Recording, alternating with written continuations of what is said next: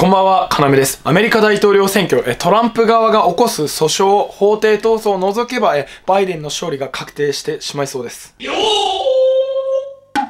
はい、ではやっていきましょう。中国に対してのアメリカの姿勢。これはですね、我々日本人にとっては、まあ一番重要で関心があることですよね。日本のですね、防衛というのは、残念ながらですね、もうほとんどアメリカに依存してますから、アメリカが中国に強硬姿勢で強く出てくれるのと、融和的に弱く出るのでは、もう東アジアの情勢っていうのは全然違ってくるわけです。はい、ではまずですね、時々言われるのがですね、大統領が民主党になったら、民主党は親中で中国とズブズブなので、中中国のアジアでの暴走を止めようとしないというこの言論がありますが、それはですね、違います。え民主党、うん、バイデンも、え共和党トランプもですね、現在は対中国、え対中国にしては、強硬な姿勢で臨むはずなんです。えなぜならですね、共和党の有権者だけではなく、え民主党の有権者、民主党の有権者も対中国に燃えているからなんですね。え確かにですね、2016年の民主党オバマ政権の時は、中国は脅威ではないって、中国と共に経済発展をとかね、もうさ、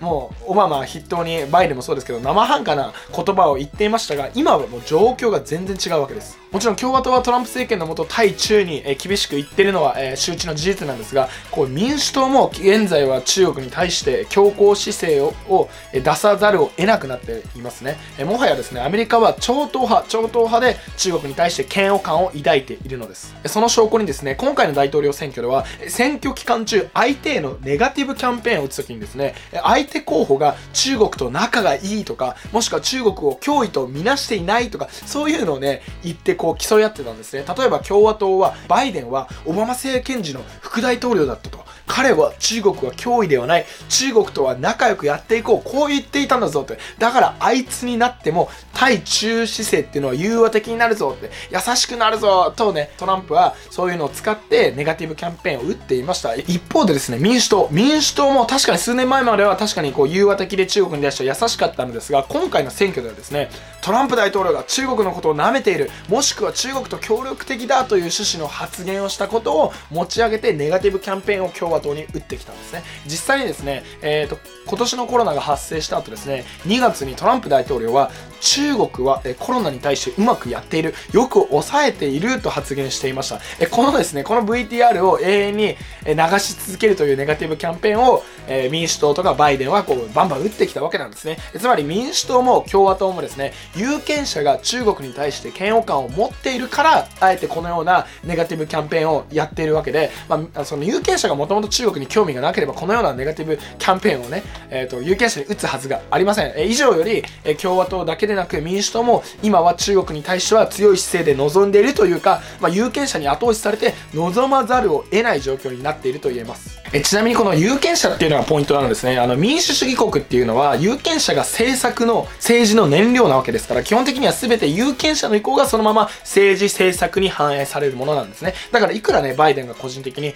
中国と仲良くても表で仲良くしてたら次選挙で、えー、落とされちゃいますから、まあ、それは本当に有権者、つまり民主党の支持者の意向を政策に反映していくことになります。はい、さてですね、民主党もえ対中国え、中国には強い姿勢で臨むとは言いましたが、ここからが重要なんですよ、ここからが。え問題はですね、強い姿勢で臨むが、実際にそこに中身が伴っているかどうかという話なんです。中国に対して強い姿勢で臨むのと中国に対して強く行動できるかっていうのは別次元のお話なんですね。例えばですね、トランプ政権であった共和党っていうのはですね、基本的に減税と規制権、規制緩和、規制撤廃で国内経済を強くして軍事力を上げる政党なんですね。もう一度強いアメリカをっていうのを目指す政党なんです。そうなるとですね、軍事力を持つ強いアメリカっていうのは姿勢だけでなく実行力が伴います。ちゃんとですね、軍事力という中身を抱えていますから中国に対して本当に牽制できるわけなんですね。しかしですね、一方民主党、民主党だとどうなるか。民主党はですね、基本的には軍事費を抑えて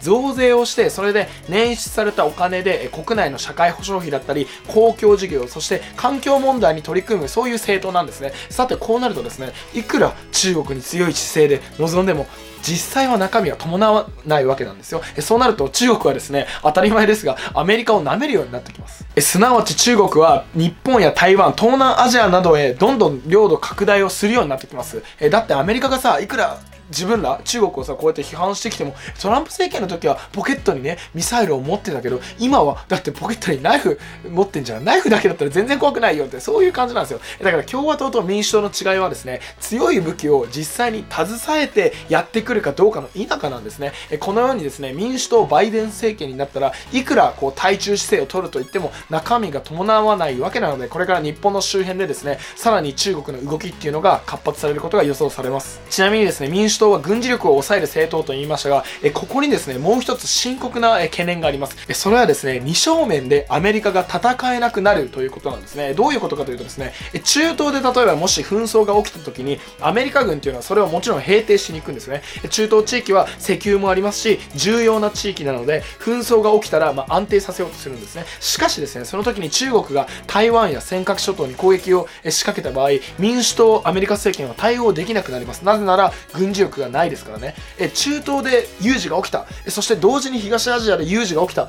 えアメリカはどっち優先するでしょうか？えこれは中東なんですよ。え所詮ですねアメリカから離れているアジアは後回しなんですね。えもちろん中国の脅威はアメリカの有権者は分かっていますがさすがに後回しにされちゃう。それがアジアなんですよ。えトランプ大統領はですね今まで力が平和を生み出すという、まあ、共和党らしい大統領だったので、まあ、北朝鮮だったりロシアそして中東のイランやサウジアラビアやトルコ。えこれらの独裁国に対してはですね力のパワーでえパワー交渉パワー交渉でなんとか取りまとめて平和にしてきたわけなんですね。だから国家同士の、え交渉というより、パワーを携えながら指導者同士で折り合いをつけて平和を獲得してきたのが、これがトランプ政権、共和党の4年間だったんですね。しかしですね、民主党政権はこれから、えアメリカの、え力を抑える、軍事力を抑える代わりに、まあ、ただ単なる言っちゃえば話し合いで、話し合いで他国との平和をもぎ取ろうとしてるわけなんですよ。しかしですね、いつもまあこの動画を見てくださる皆さんならもう、もうお分かりですよね。え国際社会というのは全て力で決まるということ、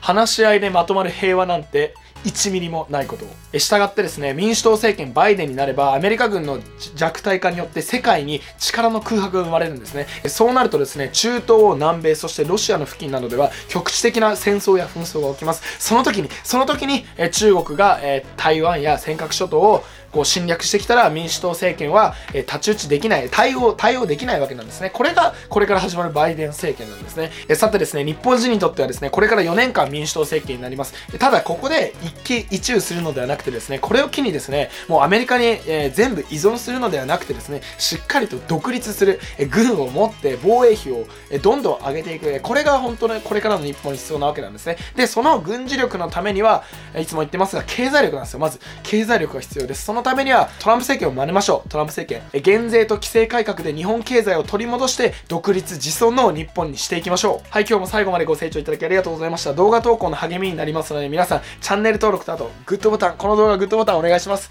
明日も日本の誇りを取り戻す。